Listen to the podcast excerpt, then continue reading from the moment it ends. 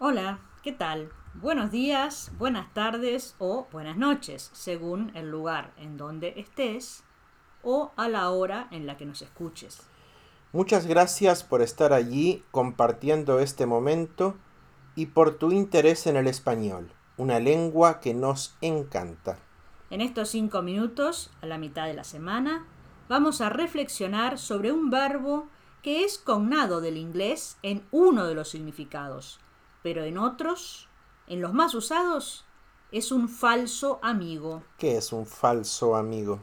Una palabra similar en la pronunciación, pero que tiene significados muy diferentes y te puede engañar, como un falso amigo. A word that is similar in pronunciation but has very different meanings and can deceive you like a false friend. Es el verbo ordenar. En inglés significa To organize, to command, to prescribe, to sort, to instruct, to decree, and to order. Muchos significados para ordenar, ¿verdad?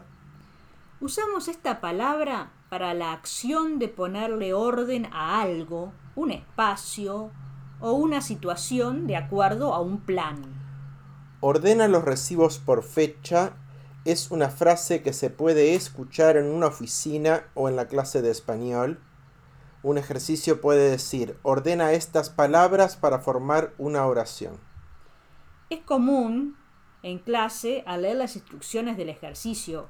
Ordena los verbos regulares a la derecha e irregulares a la izquierda. Si el estudiante es angloparlante, dice ordena un... Y el maestro dice clasifica u organiza. Y se escucha ah. O en Spanish in Cabo, tienes que ordenar el escritorio. Es un lío, no se encuentra nada. Esto es solo un ejemplo. Nunca tenemos los escritorios desordenados. Ordenar es clasificar, arreglar, organizar, poner las cosas en un lugar. También usamos mucho estos otros verbos, es decir, los nombramos. No estamos todo el tiempo organizando y clasificando, eso no lo hacemos mucho. Otro ejemplo, Tienes que ordenar tu situación financiera. Se entiende, ¿verdad? you need to get your financial situation in order. Estas cosas lindas como pagar impuestos, no dejar vencer factura, facturas y estar al día con los pagos. Those nice things like paying taxes, not letting bills come due, and keeping up with payments. Por otro lado, ordenar es mandar. El general me ordenó que aceptara esta misión. The general instructed me to accept the mission. El sargento ordenó a la tropa que marchara. The sergeant commanded the troop to march. La mamá ordena a sus hijos que levanten los juguetes del piso. Otro uso del verbo en su forma reflexiva es ordenarse. Una persona religiosa estudia mucho, vive en un seminario y luego se ordena de sacerdote. A religious person studies hard, lives in a seminary, and then is ordained as a priest. Los meseros toman la orden en una mesa. Señora, ¿qué va a ordenar? ¿Qué desea de plato fuerte? Si no quieres preparar la cena, puedes ordenar una pizza por teléfono o por WhatsApp. To order a pizza by phone. Y si quieres practicar español, puedes ordenar en una compañía internacional muy importante una clase de cocina y español con Eduardo. Sí, también estamos en Amazon. Tenemos muchas vías para practicar español, como ven. Regresemos al tema. ¿Quiénes más ordenan? Los médicos, Por ejemplo, te dan una orden o una receta para un medicamento.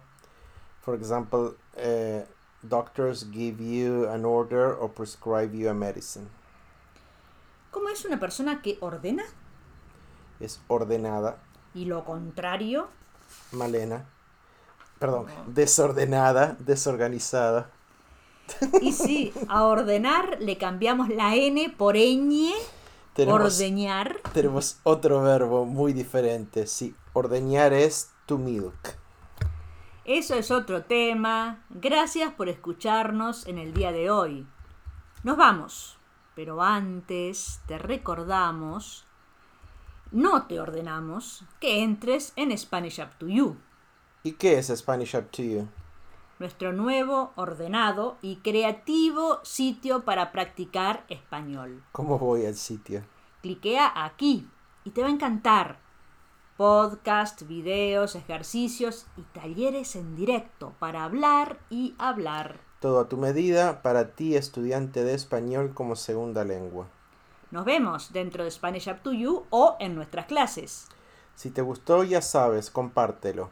Hasta pronto. Chau, chau.